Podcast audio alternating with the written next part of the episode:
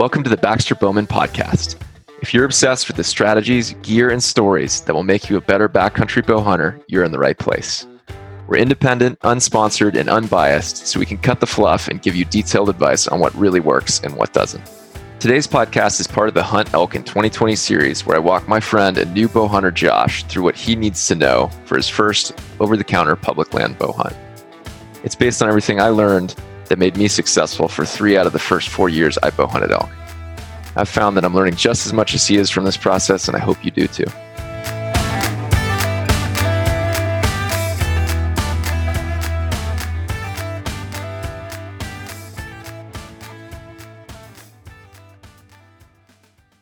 Today, we're kicking off the Hunt Elk in 2020 series uh, with the biggest question, which is Should you hunt over the counter elk in Idaho or Colorado? Uh, if you guys want to know more about our backgrounds, listen to the previous episode. But I'm here today with Josh, um, who's brand new, and 2020 is his first year hunting. So we're going to cover a lot of ground. Um, so, what are we going to hit today, Josh?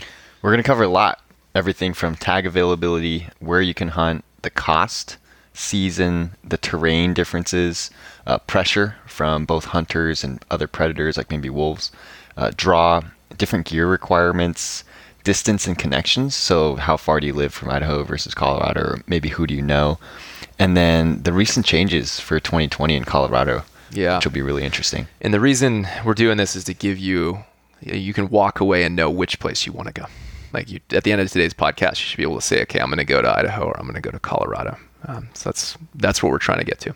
Yeah, and I think that was really smart to do because when I saw like all the topics you were going to cover, the first place is like, where am I going to go? Generally, right? Pick a state.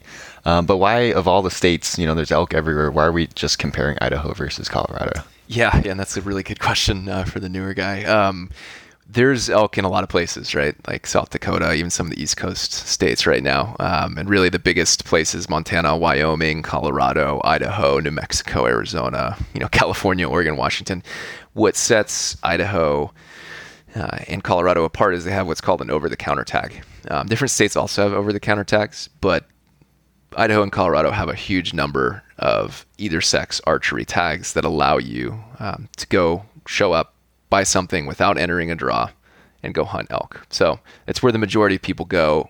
It's a great experience a lot of guys get really caught up in trying to apply to the draw and that sort of thing. And like they think, hey, if I want to go elk hunting, I got to apply for five or 10 years. No, you can go do this this year and go pick one of these up. Real quick aside on those other ones, you know, the draw game is something we'll cover in other podcasts, but you can get tags that have zero points to draw, right? So if you're on top of your stuff and you already know what you're doing, you can just go to, uh, for example, New Mexico or Wyoming, Montana, uh, and pick a tag that's got zero points and just put into the draw, pick that up. So it's almost equivalent to an over the counter tag, but you gotta put in before their deadline. For example, Wyoming was already in January 31st this year, so that deadline's passed. So is that like a lottery for uh, over the counter? Yeah. Yeah, exactly. Well, it's it's a the draw process is you have to put in an application, and every state has a different way of figuring out how you get the tag, right? It, you give you preference points, or it's just a random straight lottery, or something like that, where they you know, there's a finite amount of tags. There's only so many, and they got to figure out some way to allocate them to people. Right? Gotcha. Versus the over-counter tags we're talking about today in Idaho and Colorado, everyone can get one. Um, you got to be on time, but everyone can get one. And that's why they call it over the counter. yeah, right. exactly. Cool. So, how about in terms of over the counter tag availability in Idaho? versus tag availability in Colorado. Yep, and this is where the differences begin. Um, so there's two different structures, right? I'd say Colorado has a true over-the-counter tag. You can show up mid-season anytime, go pick one up over the counter at Walmart, right? That's where the name comes from. You just walk in, you hand them your hunter's uh, hunter safety card. You got to remember that thing. Uh, you know, make sure you go to their website if you're going to do this. But you walk up, they'll give you a tag to um, any unit. So that's great for guys that either don't want to plan too far ahead, don't have the time, they can just show up and get one. Um, Colorado has so many elk that it's they can literally issue unlimited tags and they're not worried about it killing off um, too many. And we'll get into some of the 2020 changes for Colorado. Idaho is a little different. They allocate uh, a set number of tags to non-residents, you know, 15,000, 12,000, whatever it is in a given year. And once those run out, you're out. Historically, that was mid late season, like rifle season. So if you're archery hunting, you could do the same thing as Colorado, show up and buy one. But the thing about Idaho now is that they're starting to run out early season before the season. Um, so you can still buy it over the counter, quote unquote, just buy it online, but you got to make sure you buy it before they run out. Uh, so if that's something that really matters to you, I think Colorado's the winner. You know, if you mess it up, miss the Idaho deadline, you can just go to Colorado, and it's pretty easy to just show up and get something. Hopefully, you're listening to this episode a lot earlier than when the season starts. but okay, that's good to know. Yeah, absolutely. And then where you can hunt? Yeah, so you with each of those tags, are structured a bit differently. You know, with Colorado, um, and I probably should give you know my background too, right? Where I've, I've hunted, I hunted both of these places for uh, the first four years. I hunted elk, um, and I killed elk 75% of the time, right? Um, and that was two years in one and two years in the other. So I've hunted both of these states. I have a really intimate knowledge of like the ins and outs and how, what it takes to be successful in each. Um, so that's why you're hearing kind of all these little nitty gritty details. Think that's really going to help you pick up on the two. But where you can hunt, uh, with Colorado, you pick up one tag, and that tag applies to all over the counter units in Colorado that are open. Uh, we'll talk about 2020 changes in a bit, but that's a huge amount of land. That's like almost the entire northwest corner of Colorado at this point in time. So it's nice because if you're like the born and raised outdoors guys or someone who wants their style to be bugle and run, or you just like bopping around trying new things, or like who knows, you're going one trip and you're flying into Denver and you're going with a buddy somewhere else. It's great. You can go hit all these different units. Oh, so it's more flexible. It's really flexible. Yeah, you can you can just literally go up. They don't even they don't care, right? You just show up in any of those units anytime. Oh, Fine. okay. So you can cross over unit by unit as long as it's all the over the counter ones. Exactly. And so you're picking up on a trend. Colorado is kind of easy. You just show up and it's it happens, right? Uh, Idaho is relatively easy too, but they do it slightly differently in that they lump units together into these zones, right? And so you have to pick a zone when you buy the tag. Oh, okay. And so a zone is three different units. Usually, it can be two, but it's a huge area, right? Practically, the difference between these two things is almost none because in either situation, there's zero chance you could cover them all, and you really shouldn't cover them all. But in Idaho, you kind of have to know where you're going first. You, have to pick your units right off the bat. Um, Colorado, you can kind of bounce all over the place. Got it. Okay. So it's a big, big difference there. Yeah. So Colorado is more flexible. Idaho, you kind of have to know a little bit more specifically where you're going to hunt before you buy the tag. Yeah. So if that matters to you, you know, definitely go with Colorado for flexibility, but uh, but Idaho is practically the same if you're you know remotely on top of your stuff. Gotcha. And then price. Yeah, yeah, and these you know we're hitting the the basics here before you get into the, the meaty stuff, but uh, they're both about the same. You know, Colorado is like 681, I think, and Colorado or Idaho is like pretty much 600 even. So it's like an $80 price difference, which is largely rounding error. Uh, especially when you factor in that Colorado gives you an annual fishing license. Idaho only gives you a like a three day license so you can move around. Little tip for guys going to Idaho: actually, you should when you get that tag, put your three day fishing license on December 31st of the year, because you can go into another place and have them move it back up, but you can't get it backwards. Does that make sense? So you can't put it in September and then say, well, now I want it in November. I didn't use it. They're like, no, you used it. But if you put it December 31st, you finish your elk hunt, you're like, oh, I want to go fishing. Go down, they'll reprint your license and say, okay, your three day fishing pass now applies to the day you started it. No way. Yeah, it's a good little tip. Nice hack. Yeah, right. But uh, so they're they're practically about the same price. The the one thing about Idaho that's a little different is it's structured as a annual hunting license, an elk tag, an access depredation fee, and an archery permit. Whew, it's a lot of stuff, right? Um, the only one that really matters there is the archery permit. So Colorado, you can just show up and hunt. Uh, in Idaho, you've got to have that archery permit. So they're looking for two things: one, that you either have proof you've bow hunted somewhere else before, or you have to take a course online to pass their kind of archery threshold. You know, I actually think that's a good thing. It's like archery is a rather intense sport, and you want people to show that they're not just going to go out there and wing arrows at things. But uh, it's definitely another little hurdle for people to get over. So it's something to know, and it's not something you want to show up with either, because like you got to do it ahead of time. Um, you got to do it ahead of time as well. So, so, how do you get that archery permit if you're in another state? Yeah, they have like an affidavit you can go online and do. You can either fill it out or you know submit the proof uh, for them. So you can do it there. You don't have to like go in. And honestly, with the way permits are structured now, you're gonna have to buy it ahead of time anyway. So it's Yeah. not it's not super difficult, but it's just another piece of paperwork you got to do. What's an affidavit? yeah, right. Big word. It's, it basically just says, yeah, I did that. Okay, cool. So a legal term for like a document, right? Yeah. So if I live in California, I can get an archery tag for somewhere here, and it just shows Idaho that I archery hunted before. Yeah, exactly. Okay. You have to enter the number into their little form, and or- you have to enter the number from your archery online course for Idaho or whatever it is. got it. Which one's easier? Ooh, usually if you have a tag. Okay, so Yeah. because you just buy it. Yeah.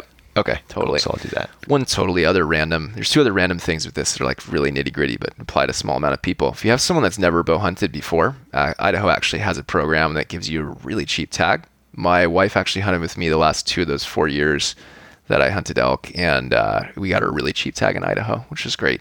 Um, so that's one thing. The other thing is the way the Idaho tag is structured. Adding on a deer license or something else like that um, is actually a lot cheaper than Colorado. So it's pretty possible for you to go to Idaho and say, I want an elk license, which is only 416 bucks of that 600. Then you want to throw on a deer license for an extra 100 or 200 bucks, right? So if you're going to hunt two things or you want to have a bunch of chances, Idaho's not a bad spot to end up. There is a, a B or a C roster in Colorado, but we'll talk about that later. So anyway, that's a lot of detail on the cost. They're roughly the same. Um, you do have to deal with the archery permit thing. I'd say Colorado is a little easier to do, slightly more expensive. So they kind of net out on those two things. Gotcha. Now, when you get there, the terrain. What's the difference between Idaho and Colorado? Yeah, so that's that's where stuff starts getting a little different, right? Um, they're both they're both intense, right? Like let's let's get that out of the way. Like elk hunting's not easy. Um, Colorado has uh, the fundamental difference between the two is the altitude of tree line, which is about 11,000 feet in Colorado because it's further south near the equator, and it's about 9,000 feet in Idaho. And is that when the trees stop? Exactly. Yeah, it's where the the streets just totally stop, and that's generally a good place. We'll talk more about it in the scouting. That's generally a good place in that September bow hunting range to go find the elk because what they do is they follow that green grass from the melting snow all the way up to that point each year, and then as the snow comes down, they get pushed back down. So that time of year, all the snow's gone. The greenest grass is way up top, past the trees. Got it. So the elk will. So generally, in Idaho versus Colorado, you'll have to hike higher, basically. Generally, yeah, and that's you know I'm not trying to say that all the, the elk are above tree line. That's not true at all. But they kind of are in that one or two thousand feet around there is like a generally a good spot to start. So if you're in Colorado to get to tree line, you, you might go up to eleven thousand feet. In Idaho, you're down at nine. That's a you know I remember in the article I think it's an eight percent difference in the amount of oxygen. So it's it's substantial. Like there's a difference there. That's not necessarily a bad thing. Like if you're in super good shape, you can get past people. If you're altitude acclimated, I mean I think basically it just boils down to your individual preference. Um, as far as like the actual terrain itself, like that's almost a dangerous thing to talk about because it's so much generalization, right? But I can give guys uh, a general idea of what's going on. So in Colorado, you've got really high mountains. Uh, you've got generally greener terrain, a little more lush. So in the same way that you higher altitude to tree line, higher altitude keeps snow longer, right? So 10,000 feet in Idaho is about 10,000 feet in Colorado. But if you think about it, you're only going to about 9,000 in Idaho. Whereas Colorado, you might be hunting at 11. And so 11 is going to have more of that green grass. So it generally can be a little bit easier to stalk in on things. Um, Idaho tends to have a lot louder, like pine cone kind of poppy, crackly forest floor. Uh, and so it can be, uh, you know, if you're really calling, and we'll talk about kind of the season length and when the rut gets started and all that sort of stuff. But if you're really into stalking, I want a little bit more kind of high altitude open basins, those kinds of things. Colorado's a great place. Idaho is going to be a little noisier. That's a massive generalization. Colorado also tends to have areas that have kind of these mesas. So they're high altitude, they're 10, 11,000 feet, but they're flat at the top. So it is possible for you to get a unit, I think more possible than Idaho, to get a unit that's got like remotely flat terrain that does have elk in it. You know, a great um, great example of this would be the flat tops or the Uncompahgre Plateau. I'm totally against hot spotting in this podcast. That's an area of about a thousand square miles. I mean, it's monstrous. So not not doing that. But you can get up on top of that plateau, and you know you don't have to go up or down as much. So if you're worried about busting a lung, you actually can get a relatively flat place um, there in Colorado. But as always, it's probably more about the individual spot than like the state, right? Right. Um, last thing on terrain is Idaho tends to be you're very different north to south, like really different. You're almost in Canada and you're almost in Nevada, right? So the south part of the state is all kind of scrubby sagebrush, um, and it's going to be pretty open, like an open mix of timber and sagebrush. And you're going to be pretty surprised, actually. Elk will be, they've kind of been pushed more and more into that by the wolves, which we'll talk about in a bit. Um, so if you like really, really open terrain and spotting elk, that's good. And like truly spot and stalk, like crawling on your belly, all that kind of stuff. It starts to blend into just kind of that timber. Um, and the thing about elk, I found about Idaho is there's really not much flat spot. It's up or it's down. It's gnarly. Even the foothills are gnarly. Um, so it's definitely a place for people that that want to work out. Far north Idaho is almost rainforest. You're like in Canada, right? It's like you can basically only call because it's so thick and jungly that uh, that's that's all you can get. But wow, really, really big differences there. I'm generalizing like crazy. I'm sure some guys are going to write me some angry letters, but just a good overview for guys. One last thing I'll say about terrain. Hot tip for those guys that are going to some of the newer units in southern Colorado that were formerly over the counter. Elk behavior changes a little bit with that terrain. Uh, so if you're in southern Colorado, the elk actually uh, go up at night and come down in the morning, versus most everywhere else, northern Colorado, Idaho, it's the reverse. You know, in the morning they're going back up, and in the evening they're coming down. Don't ask me why. They like to just spend all that time up there eating that green grass, but something that's important to know. Uh, just depending on where you're going, you actually have to hunt slightly differently. Gotcha. And then um, how about the seasons? Yeah. Yeah, so each season, um, yeah, they're roughly the same. I think a big one for a lot of guys is Labor Day because that's a you know a day you can get off, an extra vacation day, and we'll talk about in a later podcast about how you can use just five vacation days and hunt ten days total. Guys always are like, "What? How do you do that?" But I've got a great system for that this year Labor Day is on the seventh, so it practically doesn't really matter because Labor Day used to be the first weekend of the month. It's in the middle there. Um, Colorado is September second through thirtieth, so pretty much the whole month of September. Idaho is like August thirtieth to September thirtieth, but those rules do differ in every zone. Again, Idaho or Colorado, it's like everything's on the same.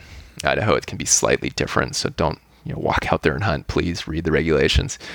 Uh, but so there's not much of a difference there the biggest easy, uh, biggest difference with season length is that some of the units in Idaho actually allow you to come back with a gun.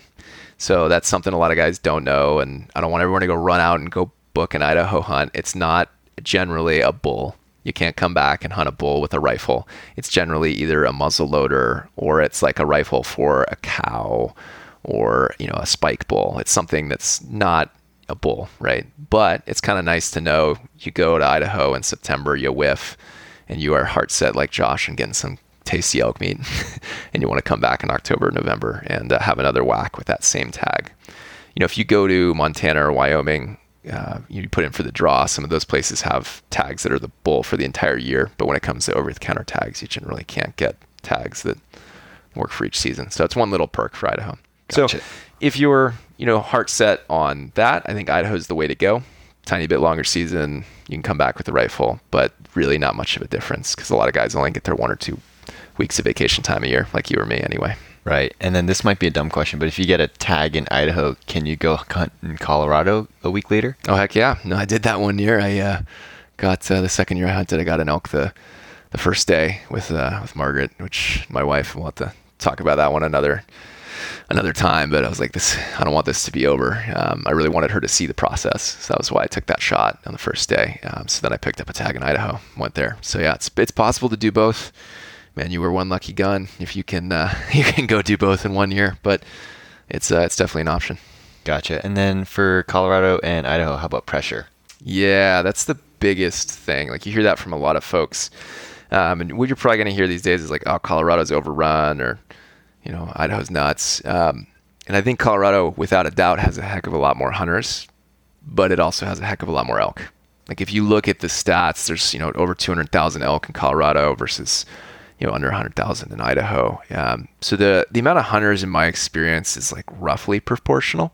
There's not a massive difference. It's more about like where you choose to hunt, which we'll talk about later. Uh, you know, getting away from trailheads or using trailheads to your advantage, right? People like in Colorado, you know the elk are there. There's 200,000 of those things. So where are they going to go? But again, it's a subject for another time.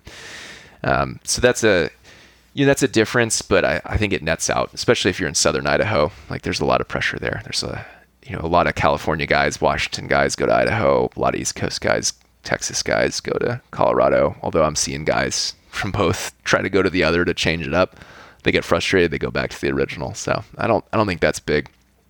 The one thing about pressure, um, this is this is a big one, is that Colorado, Colorado uh, sorry, Idaho has wolves and grizzlies in different areas of the state. Now that's the ultimate type of pressure. That's like the pucker pressure, right?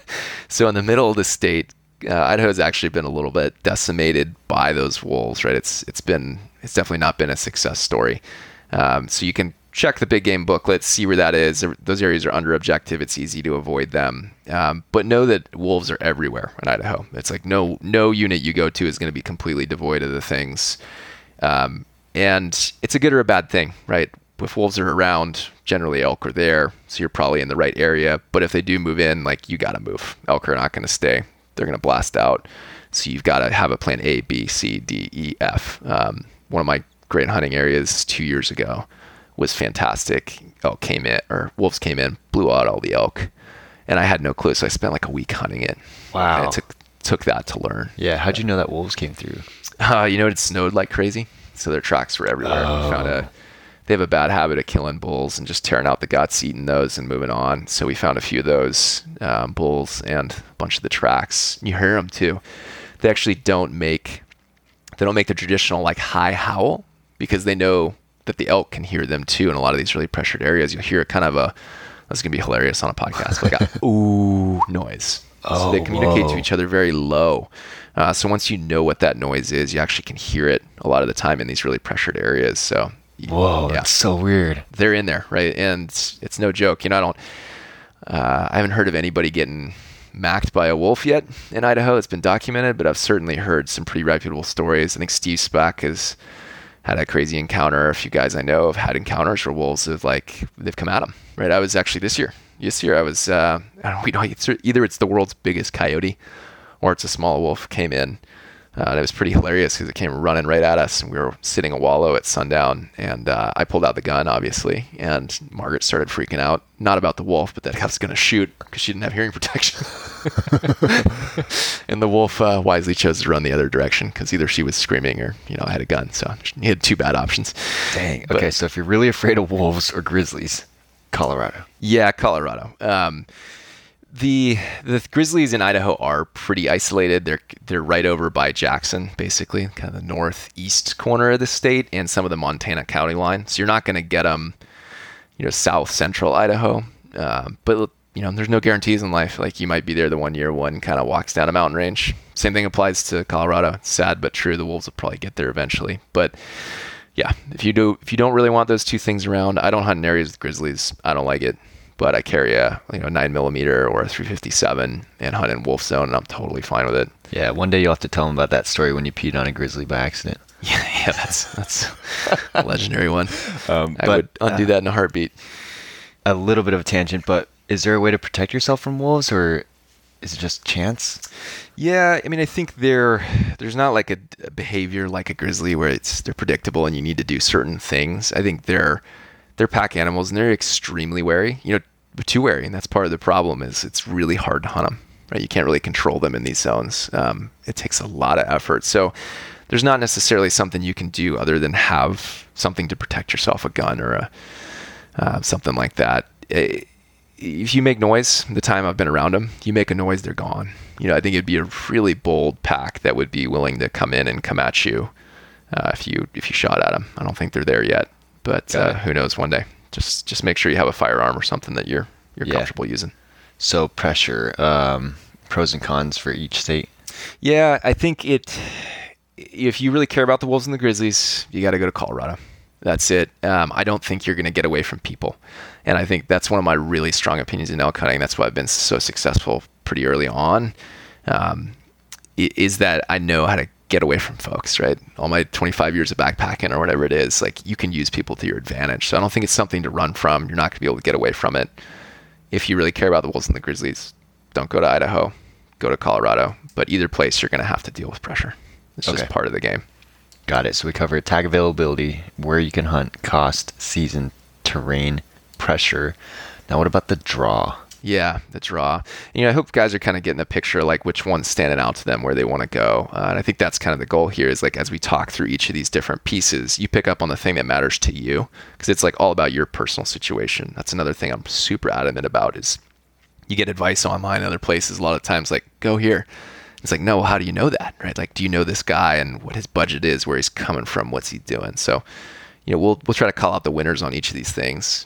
You know, file that away, and at the end, we'll just talk about how to sum it all up. Yeah, maybe they can even like tally up a point or something Yeah. for each winner, and at the end, like choose the one that weighs out more. Exactly. I feel like the answer gets really clear after you know all this stuff. Um, the draw, right? Like, why are we talking about the draw? This is, we're talking about over the counter tags. Well, it's pretty simple. If you're already going to buy an over the counter tag, it's actually not much more expensive to en- enter the draw. It's like nine or 10 bucks. Yeah, and if we back up a little bit, can you explain for newbies like me what is the draw? Yeah, so the draw is that when they have controlled access units, so they've got 10 elk tags and over 10 people want them, which is a given these days. A lot of people like elk hunting. They have to do some sort of system to allocate those. And that's generally referred to as the draw, right? Every state does it a little bit differently. There's a kind of a range of we call like a straight draw or just a lottery, which is literally everybody that enters gets the same chance that year. And then there's all the way to the other end of the continuum is pure preference points, which means the guys that enter, the one that has the most preference points, meaning you applied the most years in a row, gets that tag for that year. Gotcha. Um, there's a lot of flaws with that system, a lot of flaws, and each state does it differently. Some square the points, some give you one point, some let you do something to get a point. It's funky, and we can cover it another time, but it's not something you really want to do your first year dealing with elk hunting. Um, that said, the states in which there are over the counter tags, Colorado and Idaho, are running draws. And so you might as well get that point or get that chance that year to get a great unit because you're going to pay that money. So the difference there is that Idaho is one of those straight draws. So a guy that's been applying 20 years, applies with you, is going to get the same odds that you get. That said, Colorado or Idaho doesn't have that many like true trophy units. They manage for more of opportunity than kind of special quote unquote units. Um, you're going to have way higher odds, right? You might get a, a decent unit with like a four percent chance, right? Your first year applying to Colorado, you have a zero percent chance at some of the nicer units. That being said, Colorado is a preference point state. So every year, pure preference point. Every year you apply and you don't get something, you get a point. And they pick the guys with the highest points for each of these different units. Uh, and so with some of the changes this year, uh, which again we'll talk about in a bit, where they've moved some of the over counter units to draw units, you actually might be able to pick something up with one or two points. Uh, and you get a pretty decent hunt as well. So there's a lot more kind of units that are restricted in Colorado, but it's going to be pretty hard to get out ahead of that point creep long story short, let's not get too too much in the details. Could we could do a whole podcast on this stuff, right? But if you want to show up and have a, you know, enter a enter a draw and have a chance at something, Idaho's probably a little better because you get that straight draw. Uh, but there's not a huge difference because you could also build points in Colorado. If you go there five or six years, you probably could get an okay unit. Okay, so if you are going to go into it, enter a draw, do you enter a draw first, and if you don't get it, you just buy an over the counter? Exactly. Yeah, or you just buy the over the counter first in like in Idaho, and then they let you enter the draw. And if you get the draw, then you get the other tag. Generally, I just enter the draw. Say if you don't get what your first choice, you want the over the counter unit you want, and you get it. That being said, I don't have them off the top of my head. Colorado is you know April or March, and I think Idaho is like July.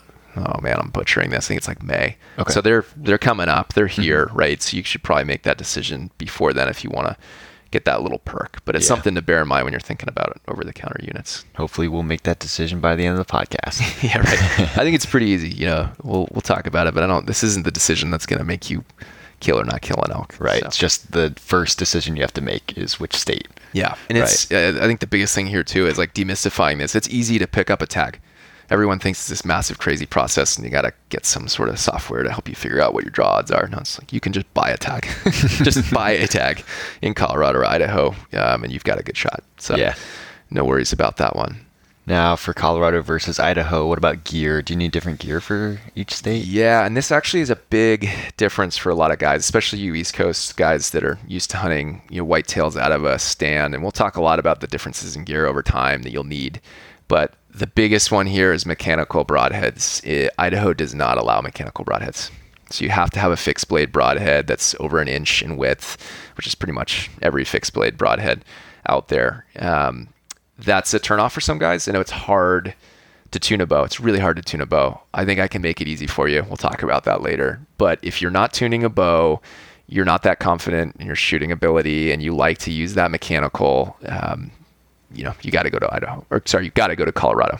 You can't go to Idaho. Just full stop. That's how it is. No mechanicals in Idaho. Yep. And I, you know, I don't like to say things in like ultimatums, right? Because everybody's got a different perspective and different experience. But I, I generally don't like to recommend mechanicals for elk for a lot of reasons that we've talked about. So if I was hunting Colorado, I would also be hunting a fixed blade. But there are guys that do or die. They love them. They're like, this my bow's tuned this way. This is what I want to use. Got to make that decision. There's some little gear differences, little tiny ones. Um, this more applies to people uh, like my wife, but there's a poundage difference. You know, I think Idaho is 40 pounds. Colorado's 35 pounds. That's more traditional recurve guys that are going to deal with that too. But if you know if someone can't pull those strengths, like that's that's pretty easy. The one that does apply to most guys though is the let off percentage. So let off percentage, if you're not familiar with bows, when you get into that valley, you know you pull through that whole draw cycle and you get back, and it gets easier. That's called the let off percentage. So if you're drawing 50 pounds and you have a 90 percent uh, let off percentage. That means you're only holding five pounds of pressure here on the back wall. Colorado has an 80% let off max, and Idaho has an 85% max. That's pretty important today for a lot of reasons. One, a lot of the bows now come at 85.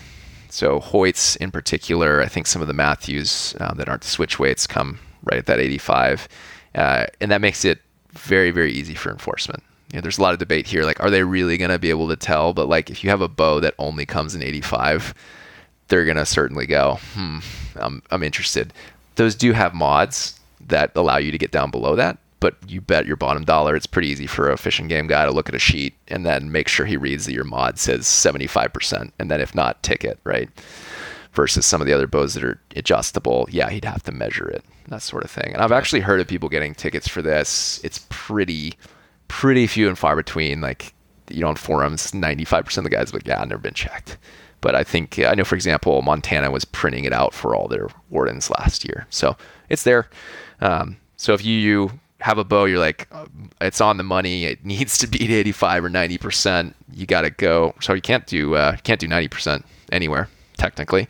But if you got to do 85%, you need to go to Idaho if you're fine with moving it down to 80%, you know, either works or go to Colorado. So 80% Colorado. Yeah. 85 Idaho. Yeah, 85 and under um, works for Idaho. 80, 80 and under Colorado. So, Got it. Interesting. Yeah, slight differences, little things. Uh, you really don't want that ticket. Uh, it's just not fun to have that conversation with Mr. Lawman. Yeah. So, any other gear differences besides the broadhead and the bow let off? No, that's really it. I mean, I think those are the two things. If those are important to you, it's pretty easy to figure that out. You got to go to one or the other. Uh, okay, but like boots, rain gear, backpacking, water stuff, treatment, all the same. All generally the same, yeah. Um, yeah, there's going to be differences in the amount of precipitation and all that. But that's more like interstate than other places. Okay. Um, I'd say they both you know, it depends where you go in Idaho or where you go in Colorado, whether water's available and what your purification and water carrying setup is, all that kind of stuff. But largely, it's just those two. Yeah, that's illegal gear requirements, right? Versus right. versus the alternative. Um, yeah, and I know you have a whole thing on water purification that yeah, you'll cover later. Um, but yeah, last topic is the recent changes in 2020 for Colorado. Yeah, so there's been uh, been a big change this year about a month ago. They kind of surprised a lot of guys, but they they took a lot of those southern uh, elk units, southwest Idaho, and moved them from over the counter to draw units. So that's got a lot of things that candidly, a lot of guys just have no idea what's going to happen, and there's a lot of rumor and swirl there.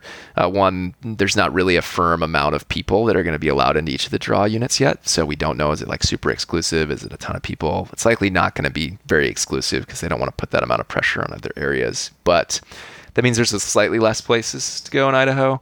Um, it's not necessarily a bad thing, right? It also means that if you're applying for an over the counter tag there, I would definitely enter the draw. Because if you do that, then you're going to be able to apply for one of those units and you might get a slightly less crowded version of the hunt than you would have two years ago. Um, and I've hunted those Southwest units. They're great units, right? Good place to be. Uh, but the northern ones are just fine. How many out of all the units available went? Like, how much did we lose in terms Mm. of over the counter Colorado? If you were to guess, Yeah, I don't know the number off the top of my head, but I think it's like a third of the area you could over the counter hunt, or like a fourth. You know, Okay. it's not not huge, but it's also not tiny. Yeah. it's a little area. It'll, Okay. it'll move around. The biggest difference is they split the tags. Uh, the other big change they made is they split the tags into like a bull or a cow tag. Uh, in all of Colorado. yeah, there's either sell, uh, either sex tags still, but if, that's mainly if you're on private land. Okay. There's exceptions to this rule. This isn't blanket. You know, the level of change they've had this year, I would definitely go read those regs. But you kind of have to pick: do you want the bull? Do you want the cow? You know, where do you want to go? Um, versus a lot of guys like the either art, either sex archery at tags. It's like yeah, I can shoot one or the other. I remember the first year I went to Colorado, I said, okay, if it's within this days, it's a bull. After that point in time, it's a cow. Oh, okay. Um, I really don't. A lot of guys have a pride or desire for the antlers. Elk meat is really tasty, and getting a cow is a heck of a trophy. Uh, do-it-yourself archery. It's still very difficult to do. So I have a strong point of view. Like, don't worry about it. Um, and we talked about this earlier too. If you are going to go cow only, like I would probably go to a unit that's that's a trophy unit. You know, somewhere that restricts those passes because you can go there and get a cow tag pretty easily. And anyway, that's another topic for another time. But some changes there for Colorado in 2020. No one really knows how they're going to shake out yet. I don't think it's going to be enough to schedule your trip or move you move you over. But if you already were on the fence between Idaho and Colorado and you had your heart set on going back to Southwest Colorado this year, and all of a sudden it's it's a draw unit, hey, you've got to factor that in. Right. Um, and yeah, it's a good point on the the cow versus the bull because I think for me, first year going in, I just want to bring home some elk meat and have that Yeah. experience and butcher one. Yep. Um, so yeah, that's we covered a lot on this this episode. Mm-hmm. Yeah, and I think the you know one of the biggest factors too that we haven't discussed is like distance and connections, right? For folks, this and we're covering it last, but I'd say this is probably number one. Uh, if you are much closer to Colorado or you're much closer to Idaho, that's going to be a big deciding factor in of itself, right? If you like I my advice to guys is why on earth would you drive past one to go to the other? That extra half day of hunting is going to make you so much more successful than choosing Idaho over Colorado. Guys get this thing in their mind where they're like it's about choosing the state. It's about buying the perfect state and the perfect unit. I'll be successful because I've run the numbers and it's uh, no, that's not how it works, right? It's uh, it doesn't magically make you kill an elk. Like, It's all about the amount of effort you put in, the knowledge you got, the preparation. So you're here, you're listening to this, you're already ahead of the crowd. We'll figure it out for people. But my strong viewpoint on that is like if you're closer to Idaho or Colorado, that's almost made the decision in itself, unless there's something we talked about here. They're like, oh, I gotta have that, right? Um, so definitely go do that. Connections, like that's a that's an important piece. Um, I think guys, there's a lot of different ways to hunt, um, and I'll talk about my hunting style in a bit. But I do think it's really great to have a midweek kind of area to rest and recharge. Take one night, go clean all your stuff, get a good meal in you, like totally purge your mind because it can you can get in a bad place, right? And so if you know somebody there that's got a house or something that can help you out, that's huge. That's monstrous. But even more important than that, if you know somebody that's gone to a location and is willing to give you that intel, if you know somebody that lives near somewhere, that's huge. Everything about over the counter archery elk hunting is about knowing your unit. You can have a hunting style like the born and raised outdoors guys, but they get that way by being really good at calling and really good at covering terrain. I don't think anyone who's going out their first year is there. You know, if you are there, you're not asking for my advice on your hunting style, right? Um, but if you, you know, if you already are going to go somewhere, I would go somewhere with someone you know because that person's going to be able to give you that research, that intel that's going to move you a year or two worth of hunting up the ladder and probably make you more successful. Yeah. So the number one factor you'd say in everything we covered is distance and the connections that you have. Yeah, I know it's not a not a sexy thing, but like I think it's it's important to know just all the differences, and I say that's it. Um, and like I said, it's this decision is not going to make or break your elk hunt. you can kill them in both places. There is a different style. You know, one thing uh, actually before we move on, one thing I forgot to cover is the the difference in the rut. Uh, so there is a bit of an earlier rut in Idaho. Uh, it's further north. I think it's colder. It gets colder a little earlier. I'll probably get a lot of flaming and a lot of debates on this, but in my experience in both, um, few years in both of these places, there's probably a few more elk making noise earlier in Idaho. Uh, I've also found that there's plenty of bugling in in Colorado. Everyone says, "Ah, oh, they don't bugle in Colorado. They've been pressured." Well, guess what? You're hunting a pressured, overly pressured area if that's the case. Like you're not in the right spot. Uh, but Idaho Teds tend to have a little bit of an earlier, uh, earlier rut. So if you're trying to decide when to go and you want to go do that, you know that's a good, a good thing to do. But all that said, this will make this decision is not going to decide if you are a successful elk hunter think about it. If there's something I mentioned that you're like, this is this made it for me. This is something I need to have. I need to have a mechanical broadhead. I really want to hunt deer as well. I got to go to Idaho. I really want to uh, get away from the wolves. Got to go to Colorado. Like you pick one of those things, like that's going to happen. Otherwise, figure out where you're going, make it happen. You're going to do just fine.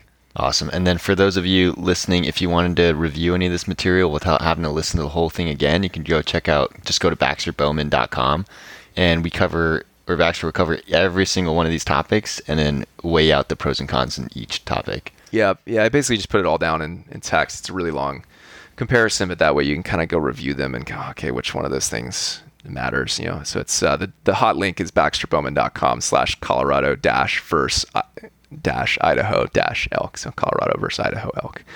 Uh, but you'll find it if you click on the hunt in 2020 series. It'll be the first thing up there. So yep. it's, it's easy to go. So it's just Baxter B A X T E R Bowman B O W M A N dot com. There you go. That yeah. easy. Now for me, Baxter. Yeah. Where are you going, Josh? I'm going to definitely not telling people. Yeah, we. Because uh, I will see you there. Yeah, exactly. you will see him there if you tell people. We had a good conversation about this earlier, and we were like, "Let's." Josh, after we walked through all this stuff, was like, "Oh, I know where I'm going," and I said, "Great, you're yeah. not telling anyone." yeah, yeah, yeah. No way. But um, for people out there, what's the latest date you would say they should pick a state by? Like for all us procrastinators, what's that's a good goal? That's a really good question. I don't you know, with over the counter stuff for Idaho. If you don't want it to sell out, you're probably going to have to get on it by July this year. I think it sold out in August, something like that. So I'd say that time frame. Don't quote me. You definitely should pay attention to how many tags are left because that's on you. Uh, for Colorado, you can just show up. You know, I think don't put too much pressure on yourself. It's not the end of the world. You can just make it happen. That being said, like I said, enter the draw, man. You got a free shot, you got a free thing. And also, picking this stuff now gets it out of your head. It gets you focused on the things that really matter, like the gear and the knowledge. Like that, if you get those two things dialed uh, and you spend time scouting your individual unit, e scouting or going boots on the ground, like if you know those things, you're going to be way more successful if you draw than if you draw this out forever and try to pick the perfect state or unit. So yeah. I'd say don't spend a ton of time on this. Make this decision quick. Make it in the next few weeks. Apply in the draw, whichever one you're going to do. Get it out of the way. Move yeah. on to the important stuff. Uh, when's the earliest date that the draw ends? You know, Colorado sent me an email a day or two ago. Um, I don't know when this podcast is going live, but it's it's open. You're already there. Uh, Idaho opens a few months. So I think by the time most folks are listening to this, they're both basically open. When's the first one closed? Um, I don't know off the top of my head. I'll have to do a little googling, but I think okay. uh, Colorado draw is you know March April timeframe. Okay, so you heard it here, folks. You gotta make your decision before March April, which is coming up pretty soon if you're gonna do the draw. Um, next up, talking about what are we talking about next? On the podcast. Yep, we're doing the units. So nice. That's okay. another really hot topic, picking a unit. And so what I'm going to do for that one to give you a little bit of a preview is I actually have a history in data analytics for my my product management side of the house, right? Mr. Nerd over here. But so I took all the stats from each place and I'm going to break them down. I have a few custom stats that I built to help guys figure out like what is the best best unit. Uh, spoiler alert on that. I'm not going to obviously give you a unit, but give you a lot of factors of like the numbers that really matter and the things that actually will move the needle. And then also, even more importantly, what the numbers can't tell you, the things you can't figure out with a success rate, the things you can't figure out just by looking at that. And um, so you can tailor it to your individual situation. Because I think that's the basis for all this stuff. If you know the best unit for you might not be the best unit for another guy. So we're going to walk through all the stats and all the units, help you most importantly get rid of units that suck. and then of the, you know, majority of the units that you find that are still really good, pick the one that's the best. Gotcha. Nice. Leveling the playing field. Yep. Awesome. So yeah, we we're gonna pick a state, and the next time talk about picking a unit. Yep. We're moving on with the 2020 Elk series. So tune in next time. Thanks for listening, guys. If you appreciate this, I currently don't make any money or do anything with uh, with this site of this podcast. The way you can help me out is tell a friend, like it, subscribe, review. You know all the things you hear all the podcast guys say. They say it for a reason. It helps me get more people on this. It helps me reach uh, reach folks. Which who knows? Maybe one day I can you know do something legit with this. That'd be awesome. That'd be the dream. That'd be the dream. all right, tune in next time, guys. Thanks for listening.